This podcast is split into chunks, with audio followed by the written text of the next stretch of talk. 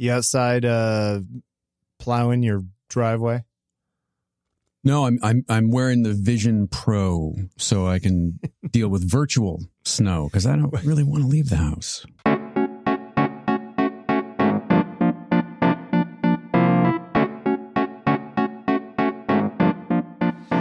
I don't think it's a good idea. No, Like I, I'm, No. I'm genuinely worried about it. You what? You're genuinely worried about the Vision Pro? Yeah, about that turn of humanity, if that's the way Well, it goes. it- headed toward WALL-E, isn't it? Everybody Yeah. just sitting on Barca loungers, visiting you know alternate universes or Ready Player One. Yeah, yeah, yeah. And the reality in Ready Player One is this post-apocalyptic nightmare, right? Uh, yeah, with with Ben Mendelsohn, you know, heading it all up. So there's Can't- that. Can't trust that guy. Can't trust that guy. Have you? Has he ever been trustworthy in any movie? Uh, that's a good question, actually. You know, I feel bad for those typecast people. You know, they're they're Yeah. always, yeah, that guy's always been a bad guy. He's all a bad guy in Star Wars, bad guy in uh, Bloodlines with Kyle Chandler, who was Yeah. amazing because he's Kyle Chandler. Yeah, is he? What is he playing? He's in Captain Marvel, apparently, but I don't know what he plays in that. I didn't see those those Marvel movies. Mm, mm, I see. Yeah, I see how you are. Just it's like came out in the last fifty three years, and just- I'm, no, I'm waiting for the Deadpool Okay. thing with the with the Wolverine. yeah, uh, I watched the teaser trailer. It's pretty fun. Uh, yeah, I mean, well, it's you know they're they're they're, they're clever those Deadpool people. But that's Ryan Reynolds, right? He's he's Yeah. kind of typecast. He's that snarky version of himself in everything he does. But I'm Right. buying it every time. Same same here, but that's what he does. Yeah, that guy's charming as hell. Yeah, he is. like if Ryan Reynolds wanted to come hang out with me, I'd be totally into it. Like, let's hang out, Ryan Reynolds. Well, uh, hold on, let me ask him. Hey, you want to go hang out with? No, he's he's shaking his head. He said no. I'm Wow. That's so sad. uh, so I, I spent the last week, uh, well, for five days of the last week, uh, uh, in the sun in Florida. And so, uh, I don't have too much to report on. How was it up in Maryland while I was away? Cold. Was it really? We're above Maryland, where it's uh, still cold as hell, and doesn't look like it's going to get any warmer for months. Back to you in the studio, Bill. Uh, we, Yeah. so we were in Sarasota. Sarasota. Yeah. You've heard of it.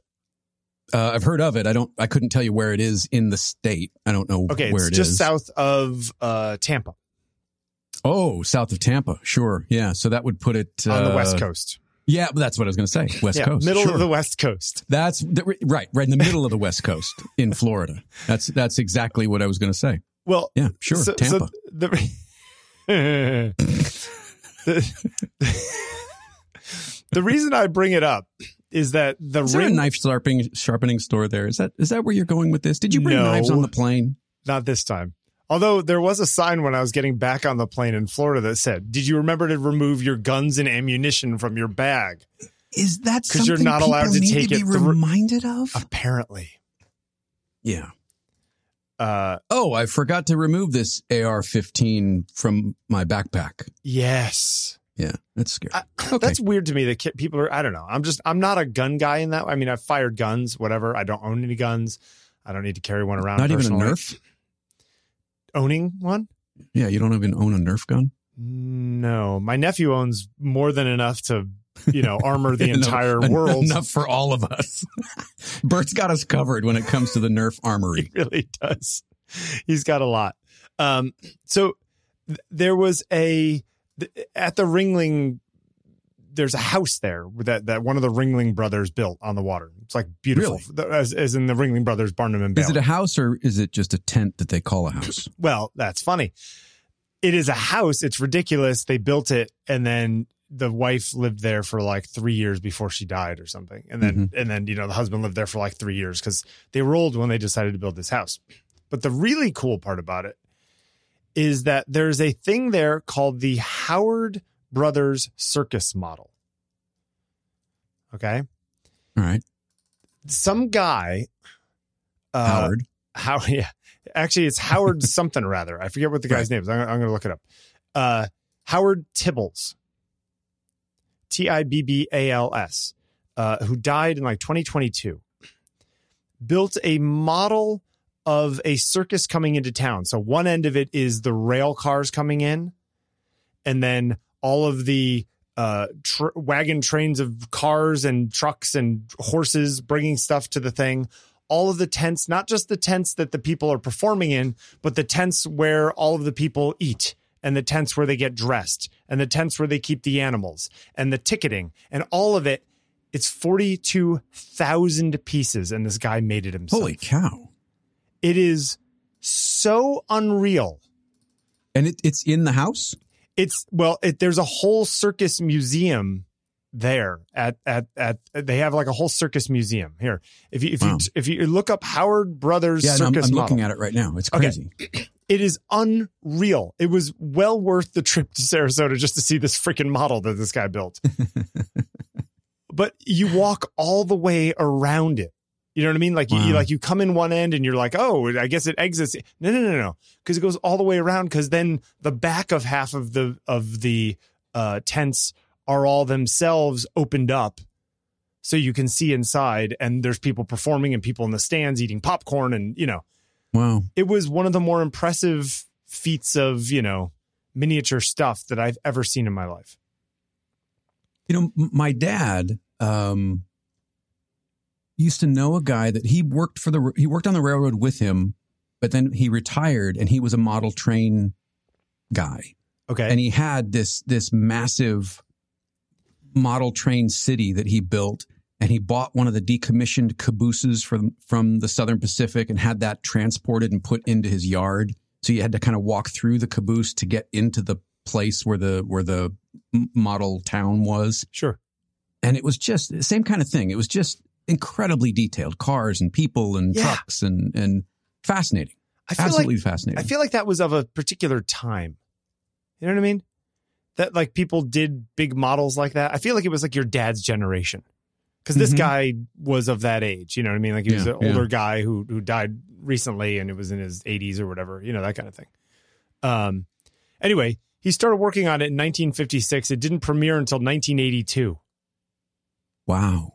So, so you think you think you were working on a project for a long time? Yeah, right. Wow. Anyway, So wait, did he did he uh sculpt all of the pieces or were they off the shelf? Yeah, apparently? Like- no. Apparently he uh, he began toying. Uh, Tibbals began toying with circuses in 1943 at the age of seven. At 12, he was given a lathe and a jigsaw, which Oh wow. uh, which advanced his modeling model building. He started working on the model in 1956. So uh, let's see, age 43, he was seven. So it was like when he was 20 Wow. years old, basically. And then in 2004, he set up the circus at its current location at the Ringling Estate Tibbals Learning Center, full scale replica of the workshop. He took over, yeah, one year. It took over one year to set up at the current location. Wow. So if anybody ever is going through Sarasota and are at the Ringling Museum, do go in because it is well worth it just to see this model because it's unreal. It's incredibly detailed. It was just it was just nuts. And apparently something we learned about it is that in the mess tent at the uh, for these uh, circuses in the early 20th century, late 19th, early 20th century, the performers had assigned seats in the mess hall. Oh really? Yeah, they didn't just like sit down wherever; they sat down at their seat, Huh. which I Uh, to what end? I don't to keep know. to keep these people away from these people or was it a, Or- was it a hierarchy thing? I think maybe it was just so that you know we all knew that there was room for everyone, and maybe you could tell whether Joe Schmo ate or Nancy didn't eat, or you know what I mean, or whatever. I don't know. Wow. I just I just thought it was funny that it was that mechanized, and that by the time the circus started performing, most of the tents for all of the people had already started moving on to the next place. So Wow. like the the workshops and the ticketing and the you know what I mean, all that stuff like was like okay, we're we're moving on. like you finish up, follow up behind us. Wow. Anyway, just really cool stuff. There was a thing I'm, I'm looking for it right now and I can't find it. Um, were you ever a slot car person? Uh, I I owned a set or two. Yes, Okay, so my grandfather had the little electric uh, ones. You mean? Yeah, yeah, yeah. Yeah, yeah. Okay. My grandfather had a set um, of of large slot cars. Like they they weren't the tiny ones like the size of Hot Wheels. They were they were you know eight, nine, ten inches long, big big cars, and and real wide tracks. So I've I've always been a real kind of fan of that. There's a company that builds slot car tracks inside of um, full size cars. Um, wait, wait, wait.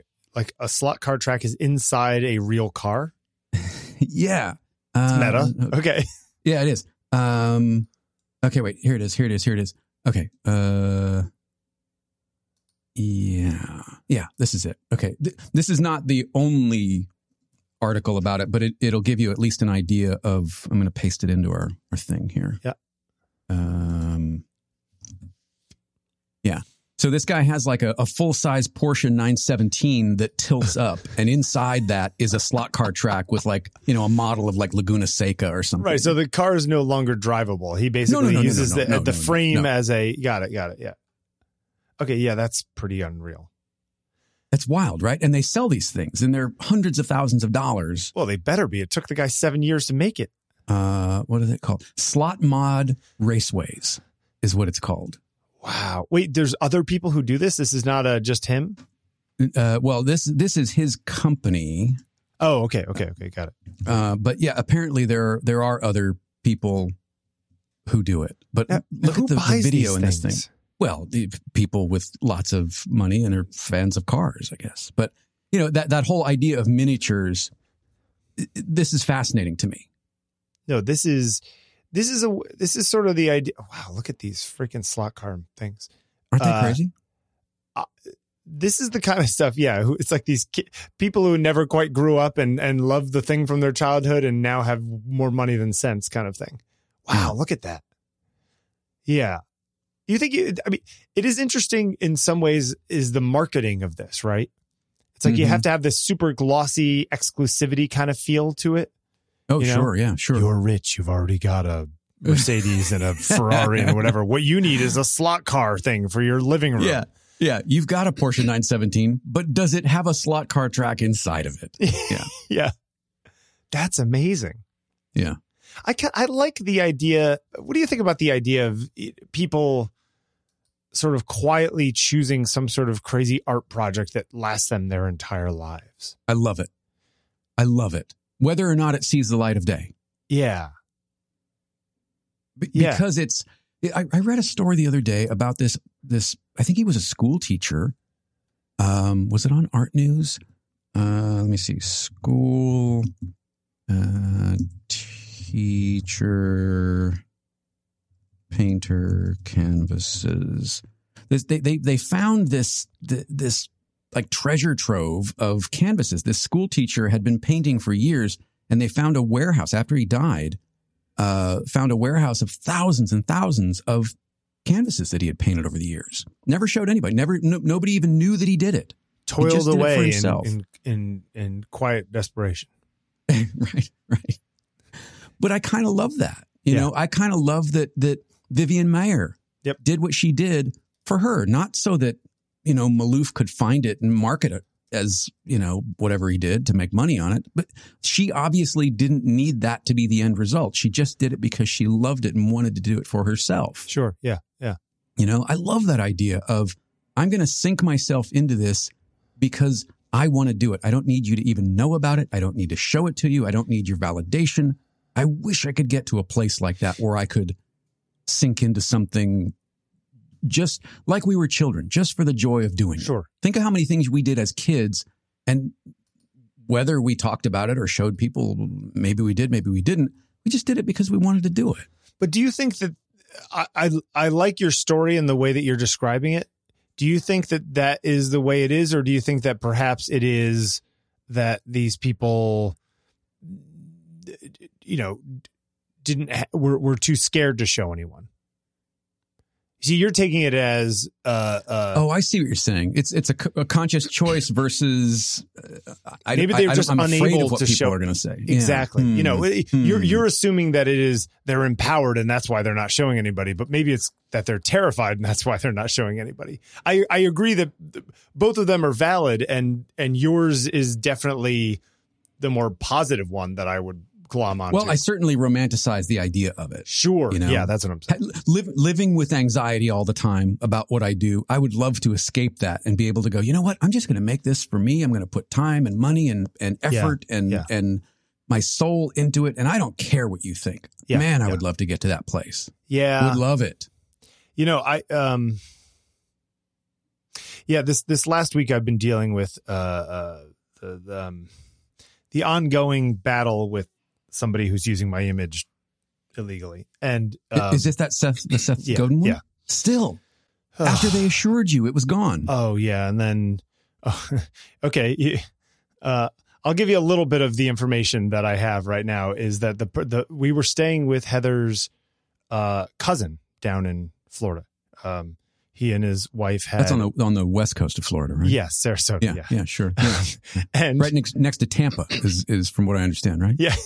yeah, sure, sure. Very, Right near- you know that place very well. right near the Ringling Museum. Uh, right? Yeah, there, there's a big- there's a big museum there. Sure, There's Yeah, an amazing. fantastic. I think the guy started it like 30 years ago. It's great.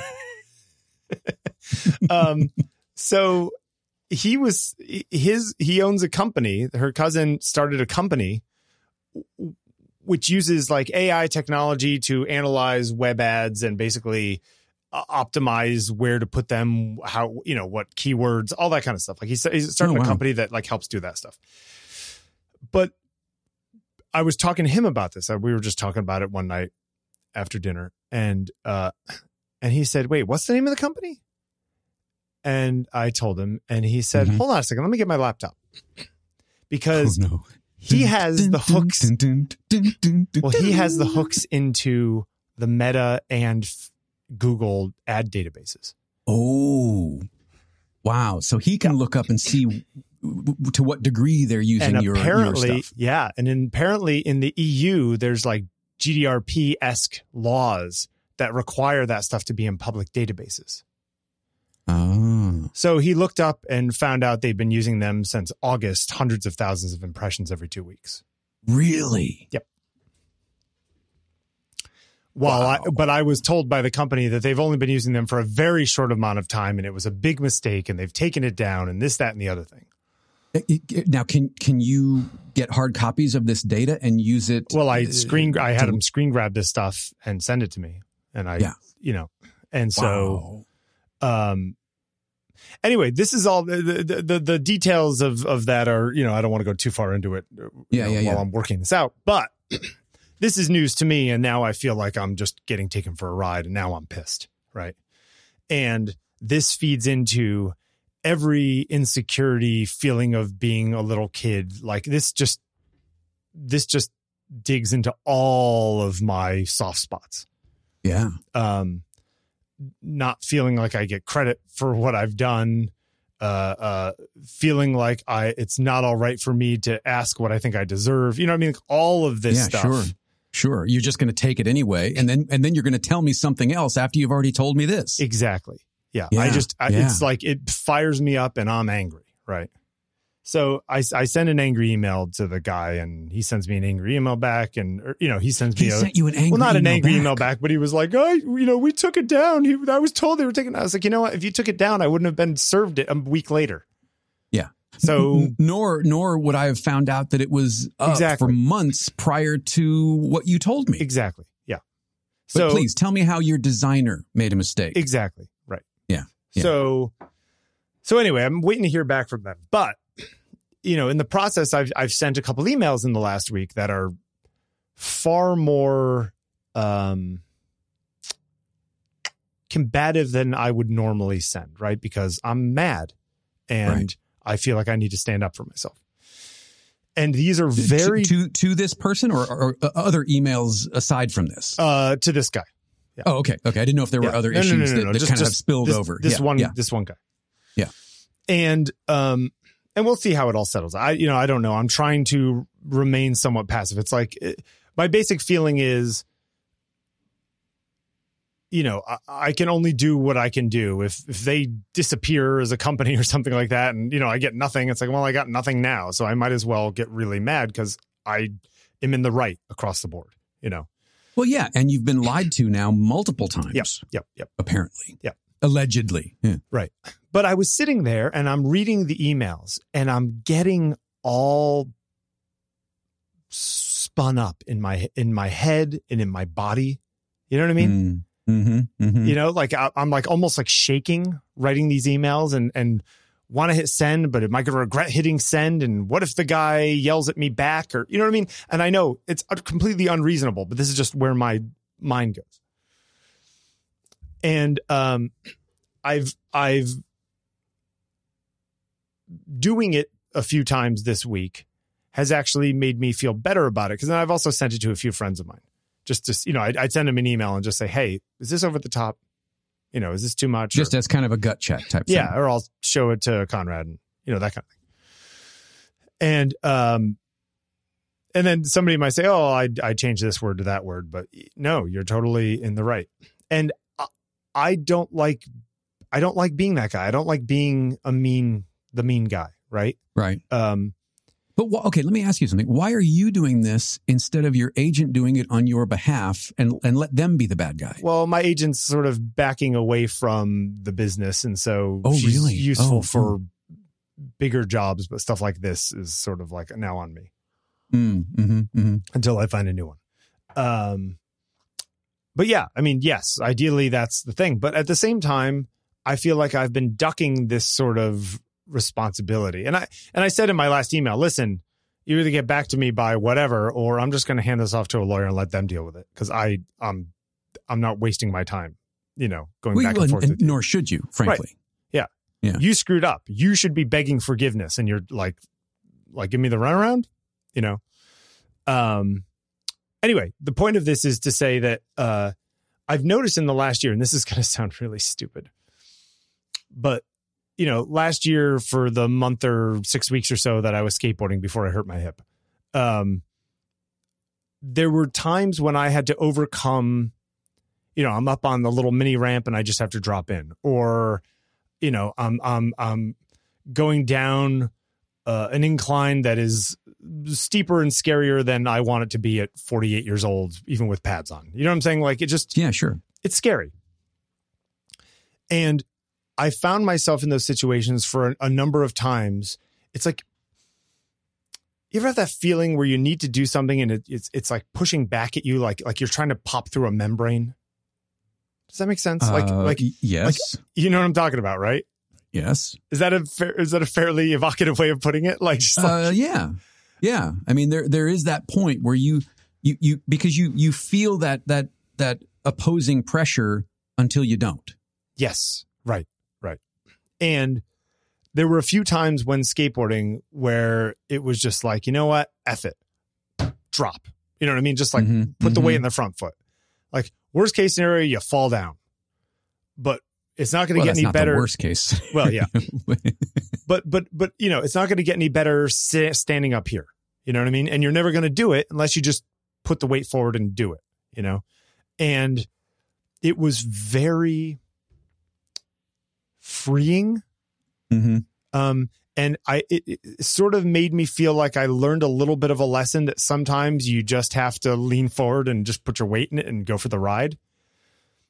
You know, you just have to do it. You have to overcome indecision by like bursting the bubble, like just getting a running start and popping through, you know? Yeah. Yeah. Yeah. And, uh, even doing this for the last couple weeks, V-mailing back and forth with this guy, I've gotten better at not feeling bad about standing up for myself or not being, you know what I'm saying? Like, yeah. Actually, is this the first time that you've had to deal with this as a photographer yourself? Or have you done this kind of thing before? I've done it before, but I was never good at it. And I always felt really crappy afterwards. Mm-hmm. And I think part of it's just like a desensitization thing, you know? Hmm. You just got to do it. And you have to realize that if you're not standing up for yourself, no one else is going to do it for you. Mm-hmm. And so, you know, the the world is, uh, you know, part of me is just like, well, I don't want this guy to be mad at me. I'm like, there are eight billion people in the world, and this guy did me wrong. Right. It's okay if he's mad at me. I'm mad at him. You know. So well, and but the the reasons are are very different. He's not mad at you per se. He might be mad at you because of what you represent, which is going to be lost income. Sure. Or he might think You know? I'm being, my fear is that he's going to think I'm being a jerk. Well, but even if he does believe that, Yes. what do you care? Well, that's, that's the place that I try to got, try, I've tried to get to. Yeah. But that's a hard place to get is to overcome that fear of alienation, right? Like that, that, I mean, I, I guess I could see it a little easier if he if he was actually a client or a former client who you maybe you did the work for initially, and then he's continued to use he or she or whatever, Yeah. uh, has continued to use the work. But the the fact is, this this you don't know this guy from Adam. He's just some person who found and decided to use your work. right. So I mean, you don't you don't owe him any of your consideration. You don't No. owe him any of your guilt. Yeah. yeah. And, you know, and And- it's, go ahead. No, that's good. Good.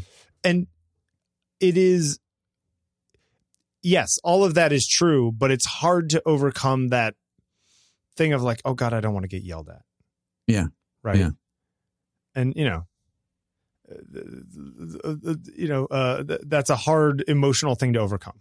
Sure. Because you start in this situation, you've started on the emotional back foot. yes. Yep. And and always do in these situations. Mm-hmm, um as as much as i want to be the good guy going into the thing and i even said in the last email i was like listen i want to believe you're acting in good faith like i really do yes. but But the evidence here's the is evidence to the support- contrary. yeah, Yeah, exactly. Yeah, yeah. so you know i'm i'm i'm giving you the benefit of the doubt and i've been giving you the benefit of the doubt for two weeks and now i'm just mad you know Mm-hmm. um and and you know hear me roar you know if if you really want me to get mad if you if you want me to sick lawyers on you i know lawyers a lot of them you know Right. and i'm willing to lose money to screw you because i'm that mad right now which is i Yeah. know in itself an emotional reaction Yeah, sure. Sure.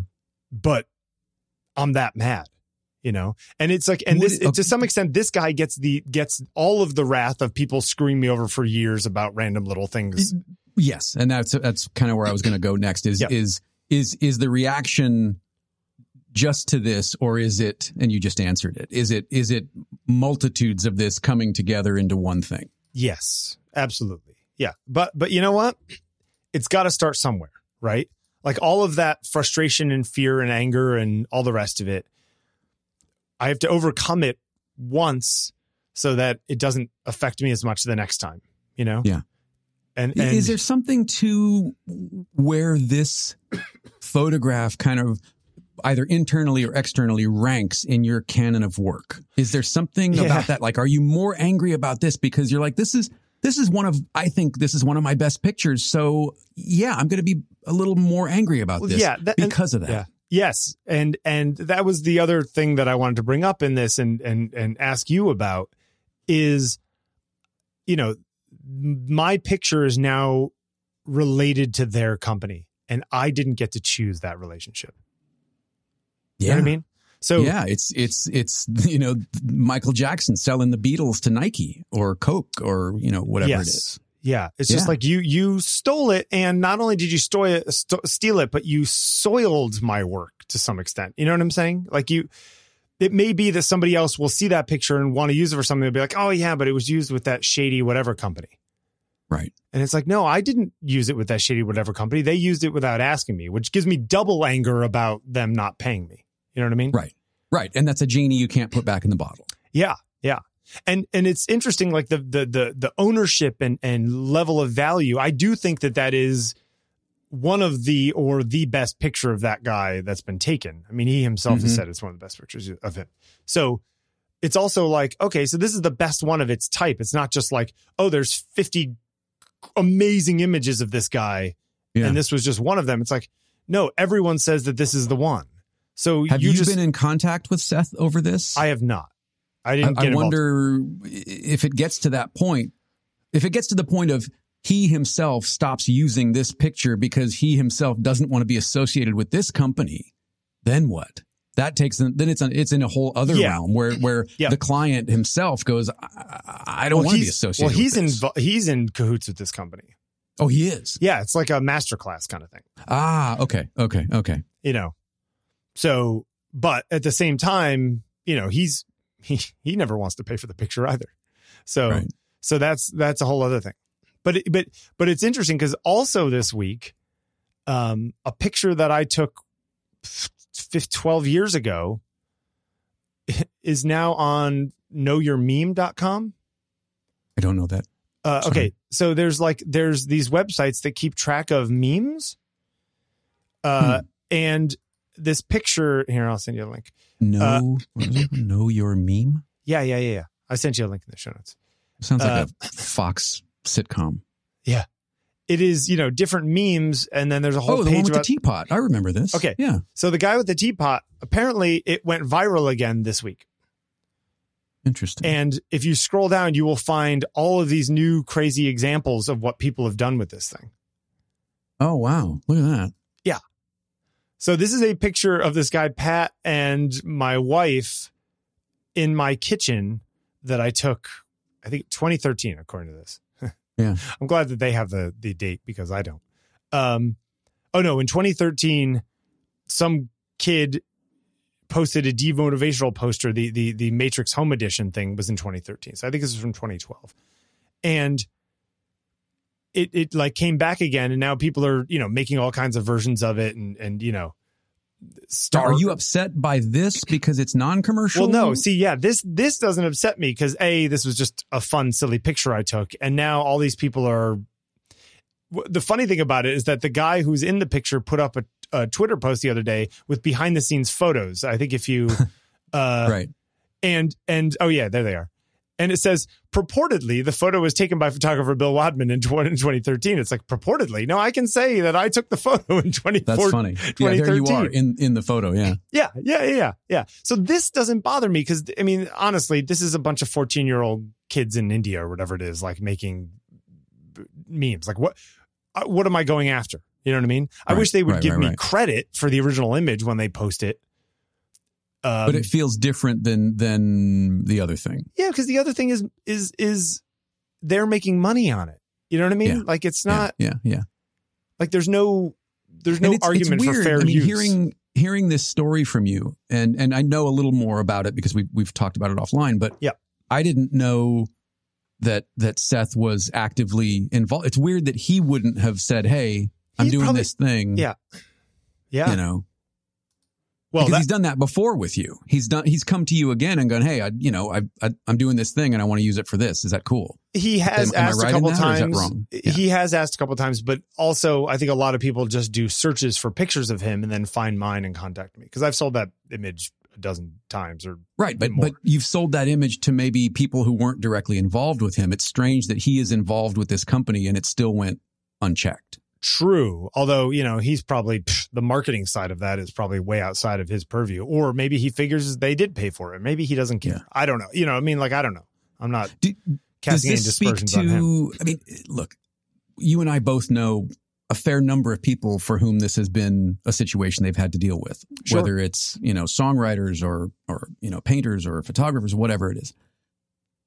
Do you think it's going to get keep getting worse? Yeah. or will does it does it does it warrant kind of a rejiggering of the whole copyright system?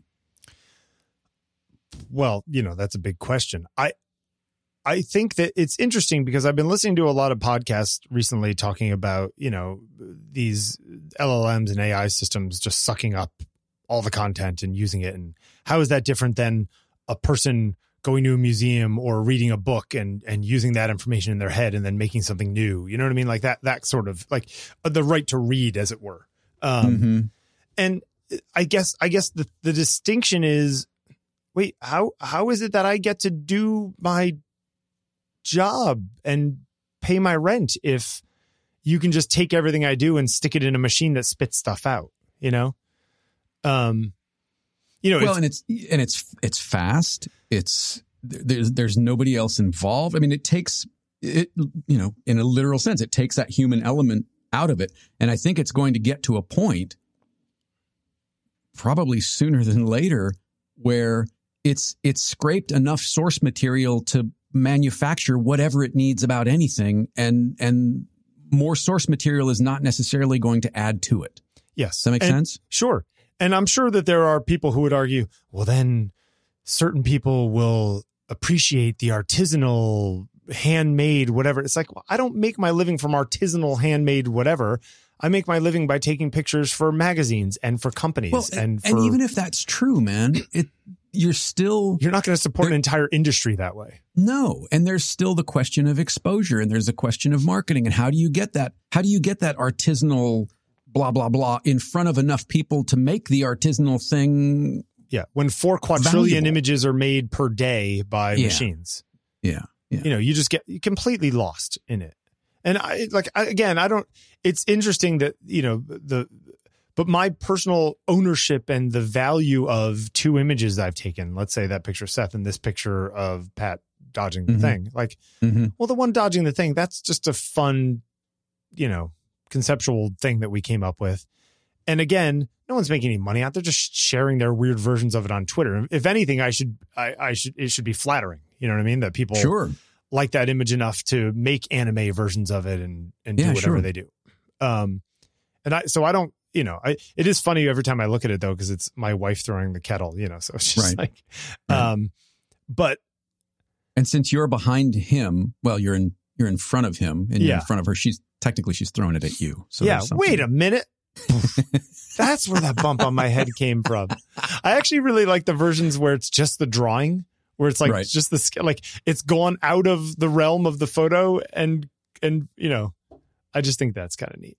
But Yeah. I but man, it's it's it's a it's a hard thing to you know, we've talked a lot about, you know, oh, well the things you make you don't get to choose what the world makes of them or what they think of Mhm. them and all of that Mhm. is true. But are you saying that the minute I make something, I have no control over it?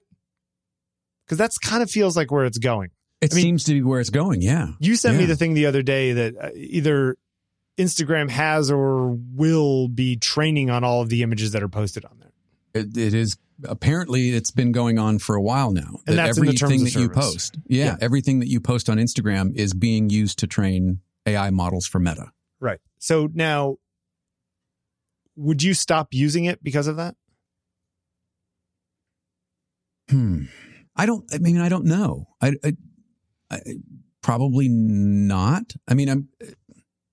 No, I don't think I would. Would it be different if the work you made you were doing you were selling commercially? You know what I mean? Well, it it certainly gives me pause about what I share and how I share it moving forward. But if the genie's already out of the bottle, taking it down isn't going to do anything. Right, but you don't have to post more, I guess. Right. You Right. know, right. Right. Should that Jamie McKelvie guy we have a couple prints on our wall of who does all the Marvel stuff now? Should he stop putting it on Instagram if he does? Yeah, I don't know. I mean, Yeah. I, I look at the people that I look to rather the people who I respect and whose work that I really admire. And, you know, they're still sharing work. Yep. And, you know, somebody like Shepard Fairey, Shep is still sharing a ton of stuff and doesn't seem to be that worried about it now. Maybe because he has enough collectors who um, you know, buy his physical work. In fact, we just we just bought another piece the other day, um, and it it, it arrived, and it, there's something about that. I mean, you you've experienced this. You take it out of the tube, and you look at it, and you're like, wow, this is this is great. This is the way I want to see things, rather than you know on a screen. So I think there will always be, to your point earlier about artisanal, you know, work, and people want to see the work in person and and physically, but man it sure makes it difficult to know what direction to go in Yeah. Yeah. Yeah. You know, as a maker of anything.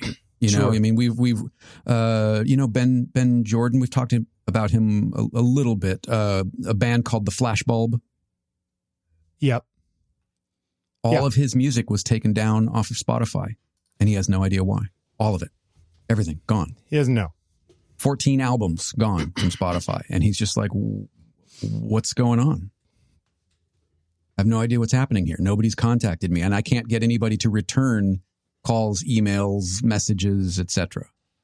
You know, Right. so as as things are electronic first, physical second, and and the electronic side of things is so immediate and so um, um, hard to get a handle on. I mean, you've you've been at this for two weeks now, trying to get a straight answer out of somebody, Yeah. who is you know uh, apparently the CEO of the company and doesn't have a straight answer for you. So I mean, that, I think that's just going to get more and more complicated. The more and more players, and the more and more, more and more uh, uh, uh, platforms or or services that have your work. I mean, and it's everywhere now, and you can't take it down. right. Yeah. In fact, I just got a reply from them Do you want to read it live? speak. Do you want to read it? They're requesting information or documentation regarding the copyright permissions of my photo. Specifically, they're interested in understanding the scope of of the right of my rights to my own image, including the countries where these rights are protected and any other relevant legal considerations. Isn't that kind of their So, job? so now you're Not my- supposed to so- educate them on copyright law. yeah. Yeah. Uh, I mean, so much okay. fun. Yeah. So now I have to like, you know, what? you have to make your case. Yep. You that have it to is my prove to image in the them- first place. You have to prove to them that they operated in bad faith. Yeah. It's good times. Hmm. By the way, my blood right now boiling. Well, let's talk about something else. What would you like to talk about? I saw this puppy the other day who was adorable. oh, I actually saw puppies yesterday that were incredibly cute. in Sarasota, Uh, no, actually, in New York, I I was uh, uh, in New York. That's on the east side of the country. Yes. Yeah. Yeah, yeah, yeah. Yeah. I, I was uh, meeting up with um with uh Cisco uh and Wait, is he back living? he was no, he was in, New New York, for, for I don't mean is he back living? Like he was he undead he for back a while? from the dead. No, he, he- back from the dead. Zombiedancer.com. He's he was in New York for for a film uh, dance film festival thing. you know that would be a fun series for you to do. Uh, Undeaddancer.com. Undead dancers, dancers in zombie outfits. Yeah. Uh, you know, they're trying to do really complicated moves, but they can't because their bones are brittle and they things break. are falling So, off. Yeah, Yeah, that'd be a fun series. it would be. People, You're welcome. the zombie people, man, they got anyway. I sent you a picture of this cute dogs. Um, Oh yeah, look at those. Those are Uh, his dogs. No, they were dogs of some woman at the coffee shop we met up at. But Oh. they were cute. They were little puppies. Um, hey, uh, Elton John is selling his print collection. I saw that. I saw that the Did other day. Did you Uh, look when through the see it? pictures on Christie's? No, Okay, because I can't afford any of them anyway. So you know, Yeah, I mean, they're talking about you know, ten to thirty to five hundred thousand to you know, fifty thousand, seventy thousand, two hundred fifty thousand dollars. But man, it's a good collection. he he strikes me as someone who not only has really good taste, but has for decades has had really great access. Yes. Well, I mean, You know, I think he has I good mean, taste. I think he has access, and I think he has money. Yeah, yeah, yeah, yeah. But I mean, I, I think he, you know, he's been around long enough to have known some of these artists before they became where they are now. Sure. Yeah. You know, Yeah, sure. like he could have, you know, he could have purchased a Basquiat for you know 20 grand instead of 480 million or whatever it is. Right. Right, right, right, right, right, right, Yeah, no, I mean and it's very eclectic his his choice of images. Uh, hmm. you know, I mean it's well, it's I mean there's a lot of the the obvious stuff, right? And then there's also the the the the classic stuff and then there's the Mapplethorpes and that kind of stuff of of of, of that era. Um, yeah. but I think that he made he chose a lot of you know classic stuff. He's got Weston, he's got Dorothea Lange stuff, he's Stieglitz, and and you know, uh, Oh yeah, Avedon, Newton, yeah, he's got a lot of the classics, some- and they're good examples of those guys. yeah, You Bruce know, Weber, Herb Ritts, Yeah. Penn. Oh, Yeah. look at that! Oh, that's a beautiful one. That Vogue cover. yeah, and the horse. There's 352 in here. I don't know why. The question is, why is he selling? Oh, he's got Dovima with the elephants. Oh wow, the He- Avedon print. Yeah, he's got a lot of stuff. Carl Strauss, Lewis Hine. Wow, he's got good taste. Yeah. Kertész, Imogen Cunningham. Wow. Yeah. Absolutely. I mean, this is this is like, uh, a museum. yeah, this would be a fantastic show about the history of photography. Yes. Yeah. Wow. Yeah. And he's got Horst a P. Herb, he's got a Herbert List, who we used last week. We we used last week. Yeah. By by the way, four to six, four to eight thousand, or six to eight thousand dollars is what their estimate for the list. So we could we could totally listen. Let's put some money together. Everyone send in five dollars, and we're gonna buy this picture. and we'll buy this picture. And then when we sell it twenty years from now, we'll split it up between everyone this who. is great. Bill Brandt, yes, Ed Weston. yeah.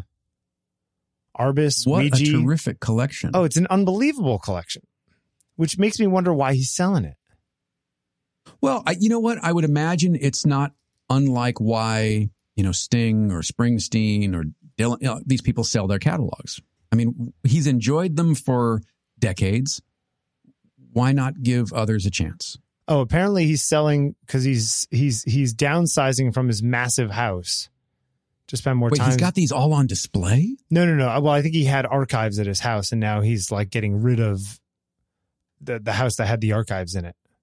Oh, look at that Avedon, Suzy Parker and Gardner McKay. it's a beautiful picture. Yeah, yeah. Uh, Wow. pretty cool stuff though, and totally worth as a photo person just looking I got to through go buy a lottery fun. ticket now. I got to go buy a lottery ticket. If I won the Powerball, I would buy a lot of this stuff. I'll tell you right now. Would you really? Yes, I would. Interesting.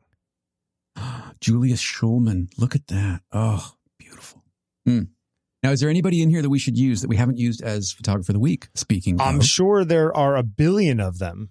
Uh, a billion. b- one Wait, have we ever used. Weegee? Have we ever used we Weegee? We must have. Uh, we must have used Weegee. Let me let me let's let's just do a let's do a little search here. Guy Bourdin. Have we used Guy Bourdin? Uh, we did do Weegee, uh, 123. No, actually, maybe we used. Uh, oh no, we used Howard Chatside. I don't know that we've actually ever done Weegee. Oh, there's all kinds of people in here that are great. In fact, we should just keep this stuff uh, archived for potential for you This know is future. this is one of the most incredibly comprehensive private collections I've ever seen. Yeah, yeah, Vik Muniz, Burtynsky, like the, everybody. Hiroshi Sugimoto. Yeah. Oh, you know what? I bet we haven't used Hiroshi Sugimoto. Okay. Anyway, lots of stuff in here. Yep. Beautiful. Yep. Yep. Yep. Good yep. find. Yeah. Uh, oh, and the Abe Morell one of the, you know, where he does the camera obscura in the room and turns Mhm, it. Oh, he's got, he's got a couple of those. God, he's got Just- Burtynsky. Now, would you? Okay, money no object. D- does does something like this interest you in, in terms of collecting, uh, or are you? Would you? Would you not? Even if you had the money, would you not put it towards this? Does it have any interest for you? It, it does have interest for me. The, I will say though, he's, he's got some Crewdsons. well, there you go. A- As I get older, I see less utility in collecting stuff because I know that when I'm gone, it's just stuff, you know? Um, so the idea of having this for myself, I don't have a huge need for that personally. Mm-hmm. Um, or at least I'm trying to overcome that.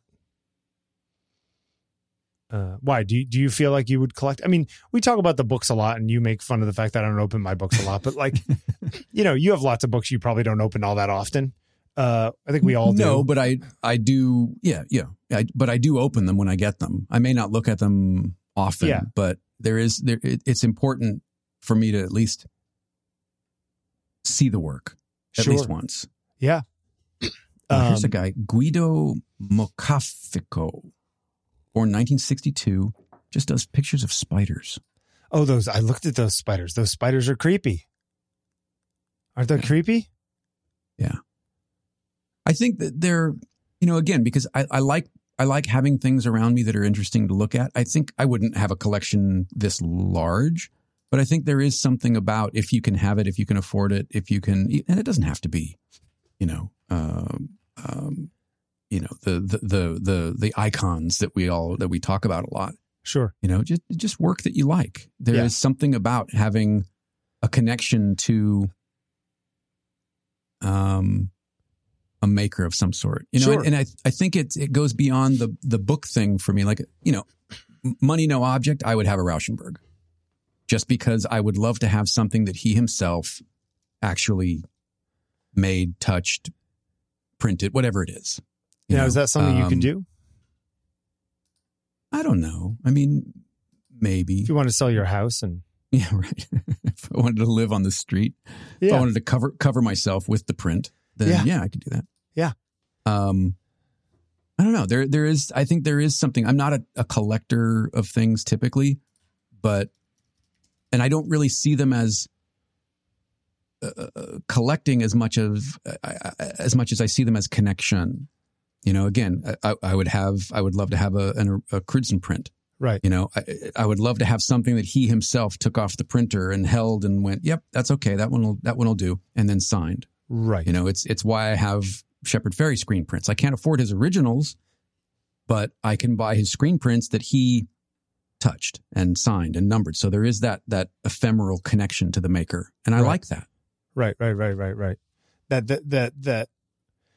I mean, that's the that's the advantage of the actual product in the real world, right? The the the object Sure. um, that I think you and I love, which is different than having a 4K, you know, image of the painting or something. Yeah. You know, going to see the painting is different than looking at a picture of a painting. No, how, no matter how good the painting, the image is. In fact, you might actually be able to see the painting better on your computer screen than you can in the museum half the time because of the lighting and distance and whatever. Yeah. Sure. But somehow it's different. Sure. You know, I don't know. Hey, did you end up photographing your work again? I started it yesterday, and I'm I'm I'm doing it by size. Okay. So I'm doing all of all of one particular size, and then I'll move on to the next. So I don't have to mess with the lighting. You know, every every one, every every picture. Sure. Give me a little So, bit yeah. of your process on that. What are you doing? Um. Well, uh, I'm using constant lights. Okay. Um, 36 inch octa. No. Okay. Well, sort of. You know, um, uh, softbox, a round softbox. Okay. um, double baffled, um, not quite 45. The one on the left is is shallower to the surface than 45 because I want to see some of the highlights of the texture. Okay. And if I photograph if I photograph them at 45, it ends up being a little too flat, Too flat, right? and I and I want to see some of those peaks uh, to show the texture. And um, I'm shooting them in high res mode on on the Olympus EM1 Mark II Mm-hmm. um, after much testing and forum diving and, and all that, it its sweet spot is five six. Is, Um, uh, it's funny. I think that that's because maybe it's a smaller sensor. That, well, yeah, I mean it's it's you're getting into like f eleven now on full frame. So if I'm shooting at f eight now, you're at f sixteen. So you do start to get into that diffraction territory, right, exactly. Yeah. You know, so five six is great.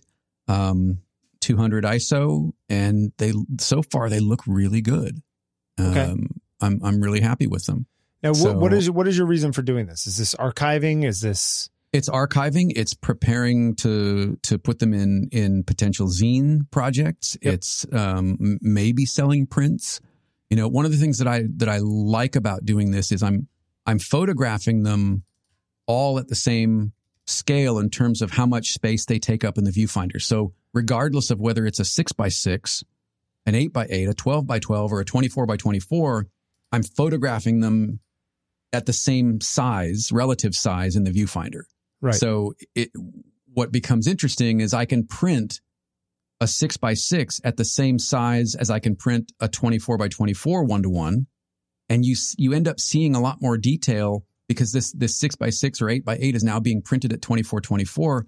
And you, you just end up resolving much more detail visually than you would sitting there looking at the six by six or the eight by eight. So it's, I'm, I'm seeing things, little teeny, you know, details and imperfections and things in the larger print than I see in holding the actual original in front of me, which I find kind of fascinating. Right.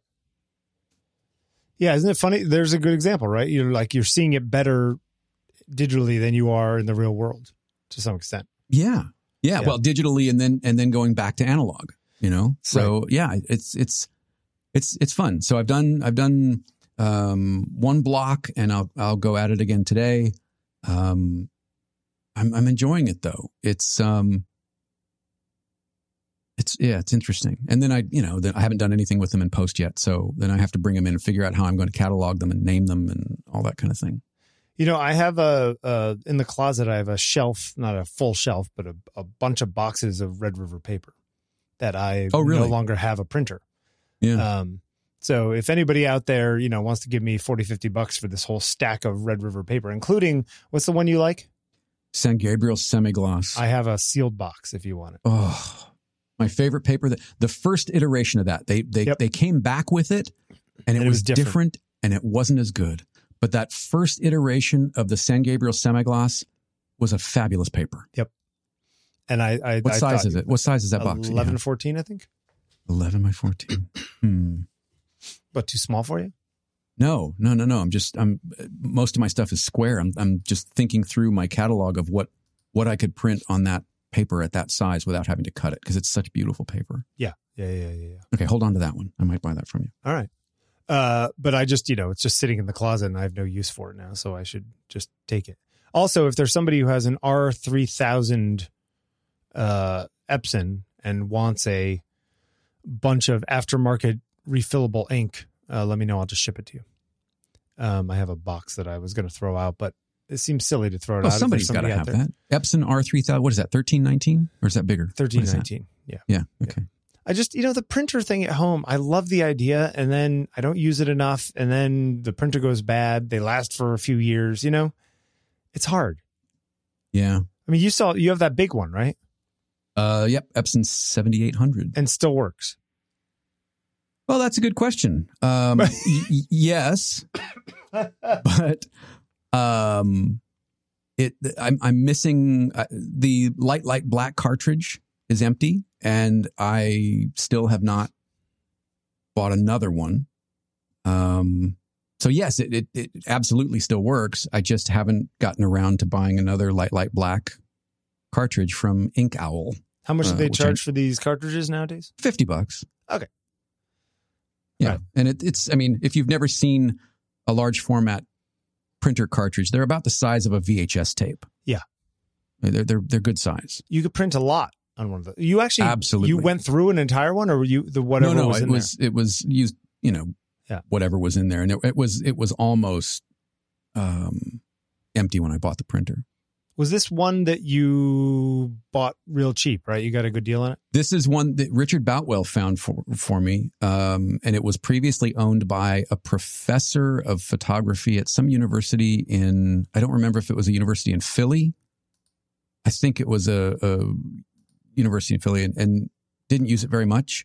And it came with a full complement of ink, other than the light light black. For whatever reason, the light light black was almost empty. Huh.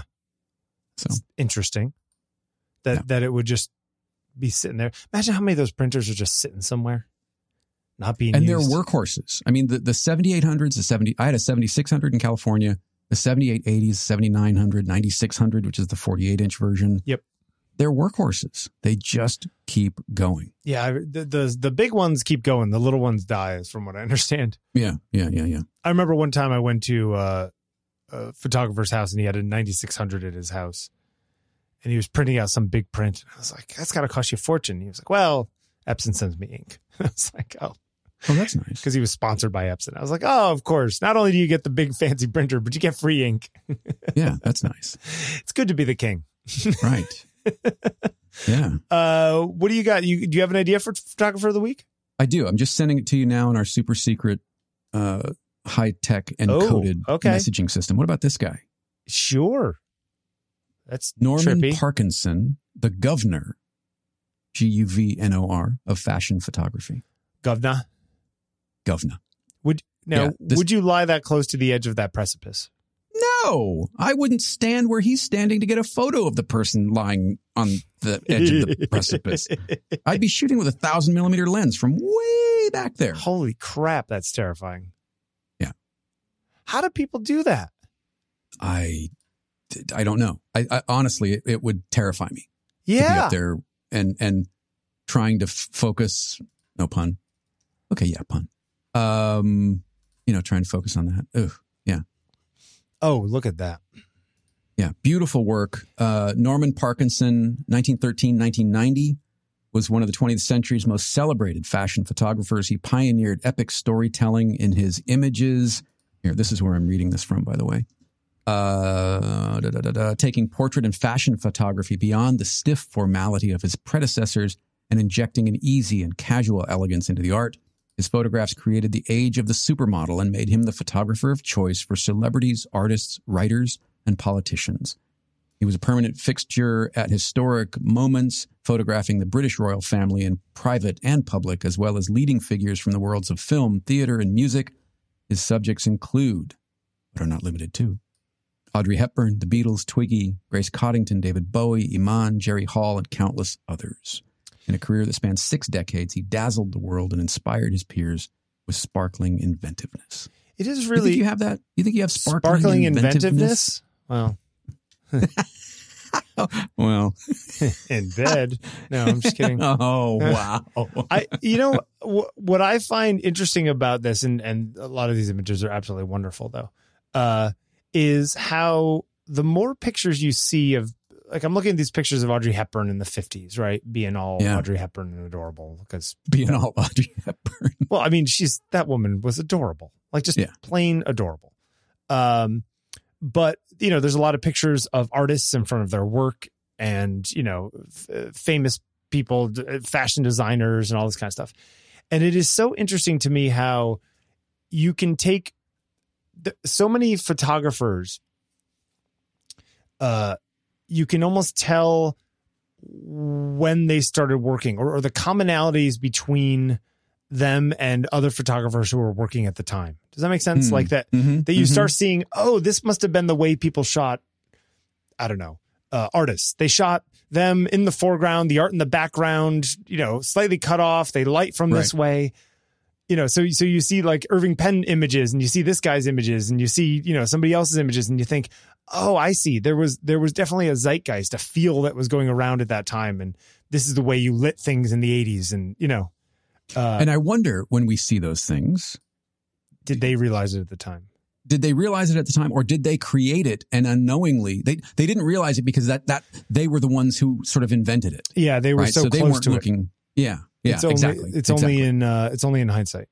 yeah, exactly. Yeah, this is uh very cool. And man, some of these people are so cool. Yeah, very good very one. good find. Norman And Parkinson. and you know if you want uh, a print, uh, uh, Norman Parkinson print, uh, What do they it's going to run you. Actually, you know what?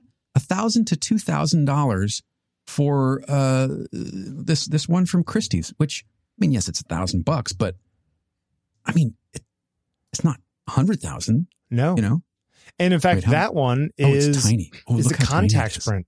Yeah. So it's what is it? Two and a quarter? Is that Yeah, it could, uh, Yeah. doesn't seem square. Is it square?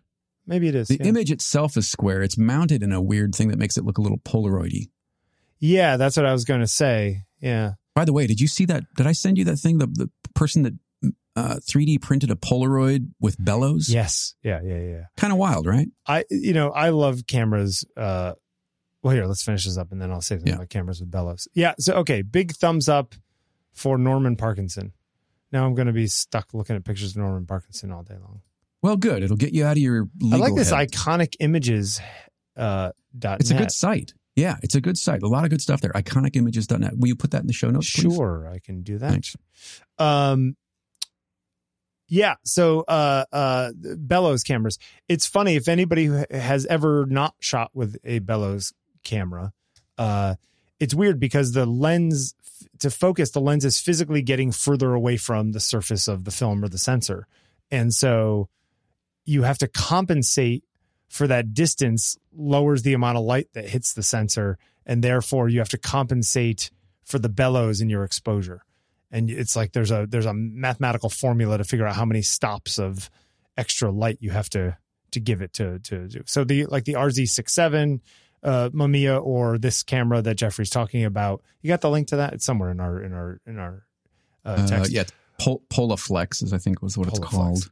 Uh so, you know, you have uh uh uh uh, you, you you have like that camera or like a four by five or an eight by ten where it's like oh if you're the closer you focus the further out the lens has to go and therefore the more extra uh, in fact the the RZ67 has like a little chart on the side of the Hmm. bellows I think that basically it tells you how much more you have to add there's like a curve on this like XY chart um Huh. I'll have to I'll, I'll have to pull that out You, you know, if, if if I shot with cameras like this, you know what my Instagram handle would be? what would it be Doctor of Bellows. Little, little throwback to Dream Machine. Doctor of Bellows. I'm so, Don't I'm be so- jealous. uh, Don't be jealous. I'm going to uh, I'm going to put a link in the show notes too to this uh, RZ67 uh, uh, uh, uh, exposure. Don't you have one of those? No. I did for a long time. Uh, I sold it years ago because it's like three times the size of the Hasselblad and only gives you Mm. a you know one sixth of a whatever Right. addition additional exposure so i kind of gave up on it um and sold it i, I probably should have kept it you know sometimes you got to sell these things in order to save money for other things I hear you. I hear you. Um, I'm still yeah.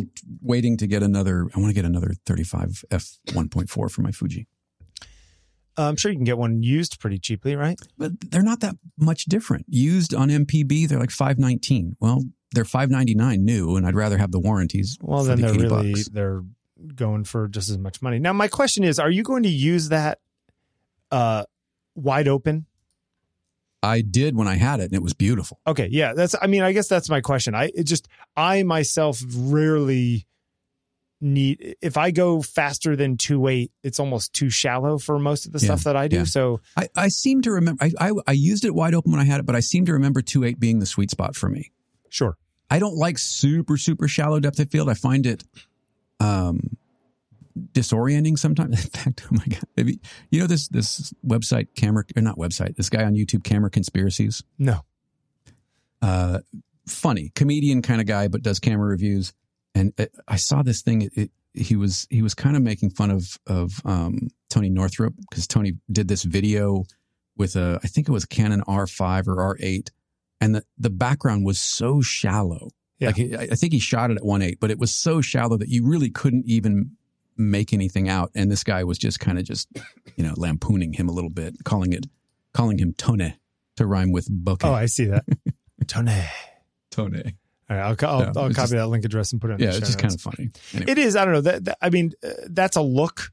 I find it a little like okay, yeah. That that that doesn't take a lot of skill. That's all just about buying a fast lens and having your computer Well, focus and again, it- accurately. I don't find it attractive when you know one eye is out of focus and the other eye isn't. That, that feels like it it feels like an error to Yep. me often. it's hard. To, then you have to have somebody really looking straight forward, so both of them are in focus, or you have to stop Right. down enough, and then the stuff in the background shows up. It's it's it's tricky. Even even like the the the Fuji 110 f2 that I have, it's like you use it at f2, nothing's in focus except. I mean, it, whatever's in focus is very sharp, but so little is in focus that it's almost unusable. Right, right, right, know? right, right. It's like a specialty. It's So like what, a- okay, so that goes the other way. So uh, a a two on medium format is is that like is a that one a- a- four on it is one four. Okay, so it's Yeah. not below one yet. No, it's not that bad, but it's also a long lens. So imagine a Mhm. 1.4. It's like a it's like similar to a 1.4 or 1.285 on a 35 Yeah, millimeter. yeah, yeah, yeah. But your Um, compression, yeah, okay, your yeah. subject distance and all that is different. But yeah. but it, but it's I mean it doesn't um it doesn't change it that I mean it's just it's a look, but it's not an interesting look to me. It's a look where Mhm. everyone who takes that picture you can't really tell the difference between them because it's the camera doing the job, not you. You know to some Mhm, extent. mhm, mhm, mhm. Um, but hey, you know, you do you. Whatever anybody wants to listen. If you want to look like everybody else's pictures, no, I'm just kidding. Uh, wow, No, it just it just doesn't. I don't know. It just feels. That comment was pretty shallow, Bill. Ah! I mean, listen. There's a guy who takes pictures. Uh, a friend of mine who takes pictures for my wife's firm, like does the pictures, and he has an R5 with the one two eighty five on it, and uh, he shoots with available light in these big windows in the lobby. Wow, Yeah, there's an 85 1.2 RF. Um, wow. And uh, he, you know, he shoots pretty darn shallow, and he lets the R5 do the focus thing, and they look great Huh. because Are they all straight on or or yeah, I mean they're they're like sort of you know sh- uh, uh, head to waist kind of things, lots of arms crossed, you know. Uh, Mhm. Background just gets blurry, but you can still kind of tell what's going on back there because it's you know a lobby of a big office firm, a big law firm office, you know. right, right, right, right. Um, so, uh, and they look great. So, I mean, it, it works for certain things. I just find that it's not all that interesting when I'm shooting somebody like that. You know, it's certainly not my look. You know, Right. Um, in fact, I took pictures of the people we were staying with down in Sarasota the other day, and there wasn't that much light, and I was shooting it ISO 1600 inside. You know, with like window kind of coming, window light coming in behind them. Uh, Mhm. and I had him sit down in front of her and I stopped down to like five, six or F six, you know, four or something. And it's too, I came back and I was like, yeah, they're too shallow. like, Hmm, really? you know. Even at that at yeah. that- that- Well, it's, it's fine for one person. It's fine. But for two people, one who's sitting six or eight inches in front of the other one, it's too, uh, okay, okay, you know what I mean?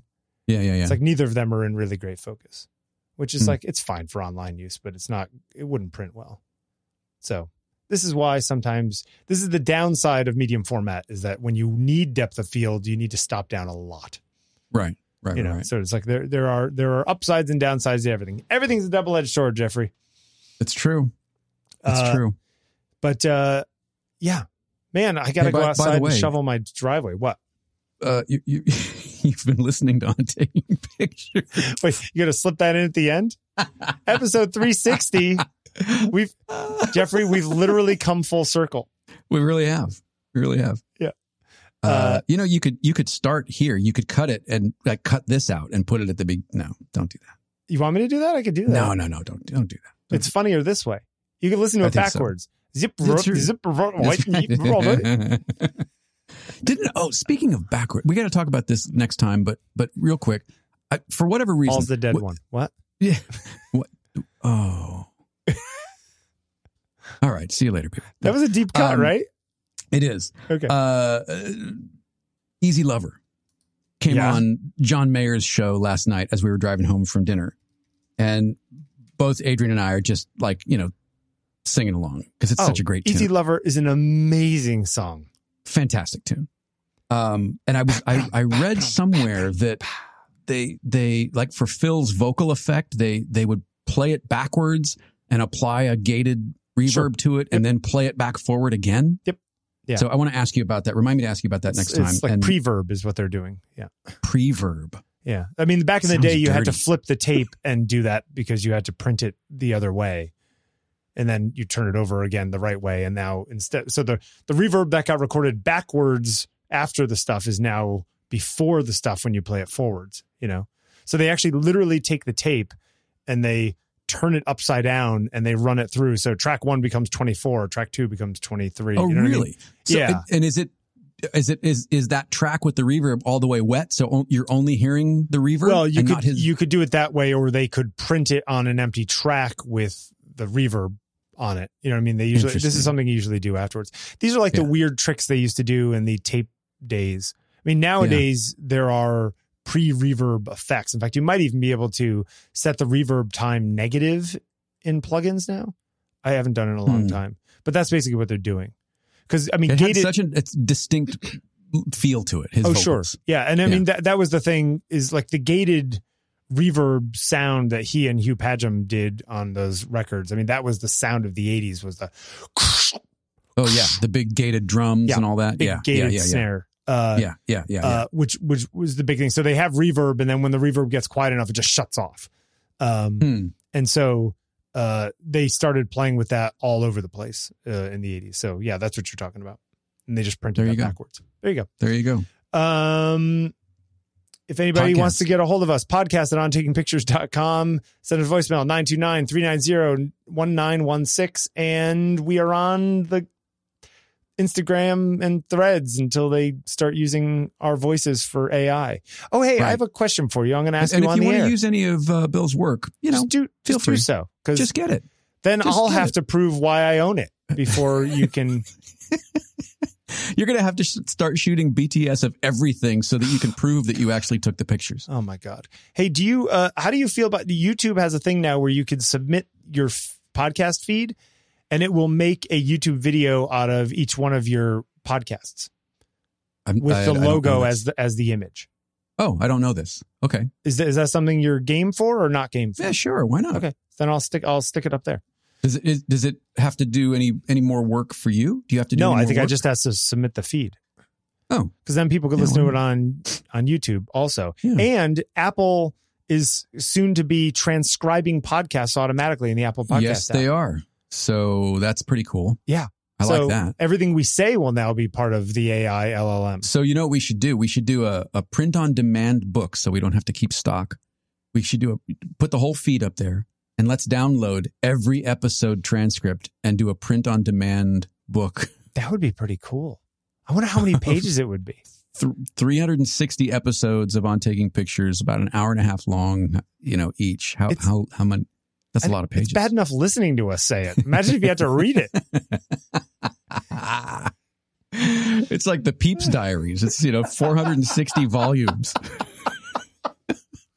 Wow. Not not not that often you get a Samuel Pepys reference in a podcast. You know, you did well. You you know, you you prompted the deep cut, so I had to I had to return in kind. well, you know, it's from your youth. Um, we'll you Sam and I used to go out for beers every once in a while. It was you know it was fun. Uh, we'll talk to you later, Jeffrey. All right, we'll see you later. Bye. Going on and on the way we are for so long. To any fool, it's plain to see something's wrong. As this way, say what you wanna say,